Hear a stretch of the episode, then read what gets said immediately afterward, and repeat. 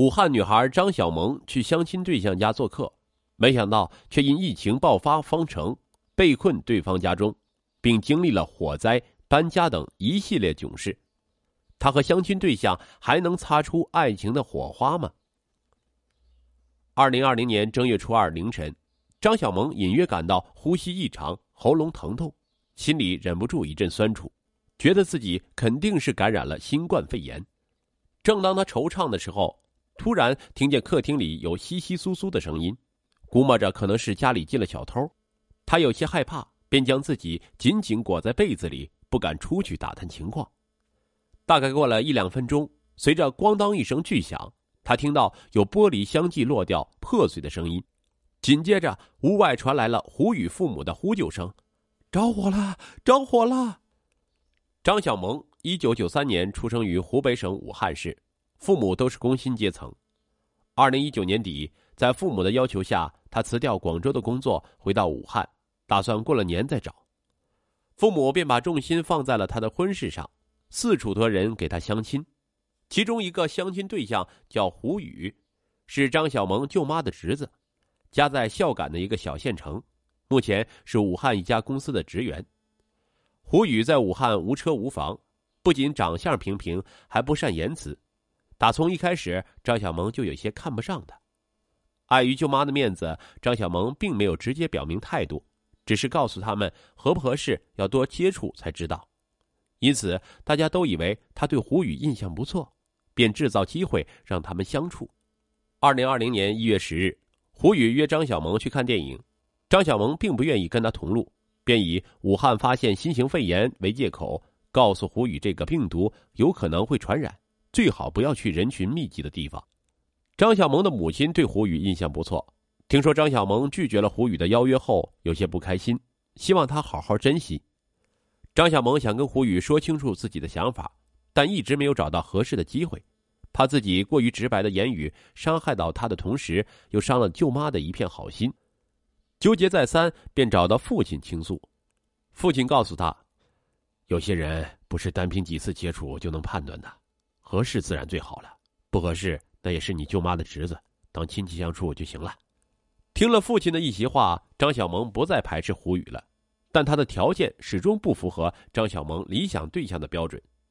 那时候关于病毒的情况时有报道，但也提到了并未出现明显人传人的现象，所以大家都不以为意。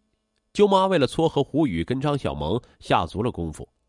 腊月二十七，胡宇放假回孝感老家。舅舅舅妈打算开车跟他一起回去，便早早邀约张小萌跟他们同路，说去玩两天，大年三十年夜饭之前再一起回武汉。盛情难却，张小萌只得答应下来。在胡宇家的小区门口，张小萌第一次见到了胡宇的妈妈。她穿着大方，说话柔声细语，给人的感觉挺亲切。她邀请张小萌第二天到她家里吃饭，不等张小萌拒绝。舅妈便一口应了下来。张小萌舅妈娘家在乡下，他们打算买些东西带回去，便逛了商业街。此时，即便钟南山院士已经明确新冠肺炎存在人传人现象，但大街小巷依然人头攒动，也有很大一部分人没有戴口罩。第二天，张小萌早早就被舅妈带到了胡宇家，几个人坐在客厅里胡乱拉着家常，简单吃了午饭，舅妈便对胡宇递眼色。小萌第一次来玩，你带她出去转转啊。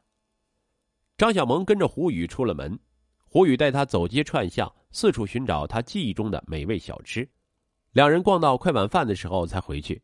中途，舅妈接到电话，他的老同学听说他们夫妻俩回乡，便邀约了一些关系要好的同学，在 KTV 开了包厢，让他们去作陪。舅妈正好以此为借口，把张小萌留在了胡宇家里。胡宇的父母很热情的给张小萌腾了一间客房，又给他换上了干净的床单被套，对他体贴入微。然而，在并不熟悉的环境里，躺在陌生的床上，张小萌辗转难眠。掏出手机打算刷一下微博，却发现时不时就会出故障的手机自动关机了。次日，当手机能启动时，武汉已经封城的消息犹如晴天霹雳。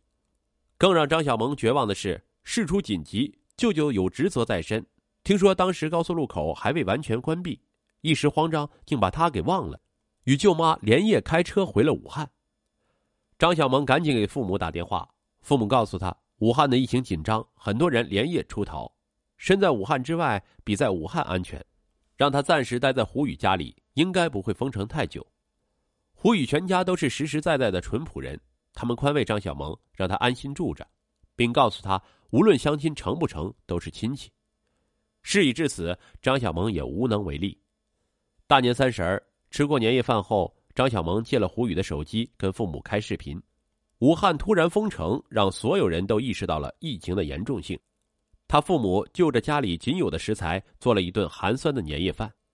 张小萌的心里有些不是滋味过去的新年都是一大家子人聚在一起吃饭喝酒，好不热闹。然而今年冷冷清清就算了，还弄得人心惶惶。最重要的是。他以为自己并不会出门太久，换洗衣服都没有带一套。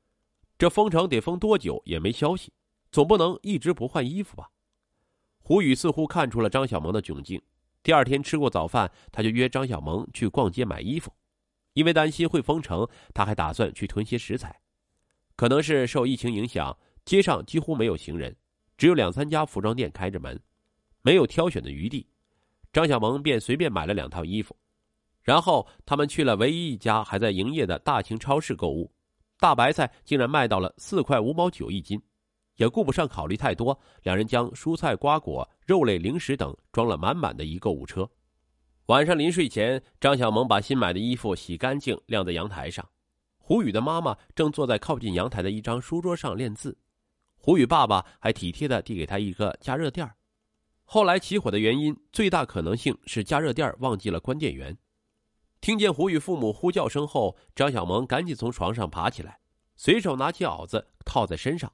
一打开门，外边浓烟滚滚，氧气严重缺乏，导致他呼吸困难。由于张小萌的房间离起火阳台较近，火势已经蔓延过来，他只好退了回去，想打幺幺九求助，却发现破手机又自动关机了。好在胡宇家是二楼，老式小区没有防护栏。张小萌便把窗帘扯下来，和床单系在一起，一头绑在床上，顺着另一头爬出了窗外。混乱之中，张小萌看见胡宇穿着单薄的睡衣，不顾消防员的阻拦，执意要冲回火场，嘴里一个劲儿的嚷嚷着：“小萌还在里边。”见状，他赶紧上前唤了一声胡宇的名字。看见张小萌的一刹那，胡宇的眼泪决堤而下，他一把抱住张小萌：“吓死我了！看你着火，我一直叫你。”也得不到回应，我以为你睡太沉了，又怕你被烟熏了。胡宇的一席话似乎触碰了张小萌内心最柔软的地方，他的眼里也泛起了泪花。胡宇告诉张小萌，发现着火后，因为他们的卧室靠近大门，所以三人本能的跑到门口。后来他担心张小萌，但是火势太大，根本不能靠近他的房间。邻居上门救火，把他带到了楼下安全的地方。他见张小萌没有出来，便决定回去找他，正好被赶来救火的消防员给拦住了。另一边，胡宇的爸爸也只穿着单薄的睡衣，正满脸憔悴、不知所措的望着家的方向。胡宇的妈妈则是身上裹一件披风，一直坐在路边痛哭。凌晨三点，风寒刺骨的冷，还飘着小雨。张小萌的上半身虽然有袄子，但是下半身只穿着单薄的秋裤。他连鞋子都没来得及穿，胡宇走到他面前，将自己的拖鞋脱下来。这个时候也没办法了，你先凑合穿我的鞋吧，地上凉。张小萌有些尴尬的连连摆手说不用，胡宇也不理睬他的拒绝，丢下鞋子，转身又去关注火势。大火被扑灭后，一行人又回到胡宇家换衣服、拿东西，屋子里一片狼藉，墙壁也被熏黑了。吊顶、空调、电视，要么掉了下来，要么已经被毁坏。张小萌晾在阳台的衣服也化为灰烬。好在阳台附近都是瓷砖，加上走廊里没有太多可以引燃的物件，火势只蔓延到张小萌住的那间卧室周围，而他唯一的一双鞋子也因此葬身火海。胡宇的姨父得知着火后，赶紧开车过来接应他们，说特殊时期短时间内别指望能重新装修房子了。所以让他们先搬去他家里应急。胡宇给张小萌送来了他的衣裤鞋袜，让他暂时先穿着，因为担心屋子里的东西会垮塌。他们随便收拾了些行装，赶紧往胡宇姨父家里搬。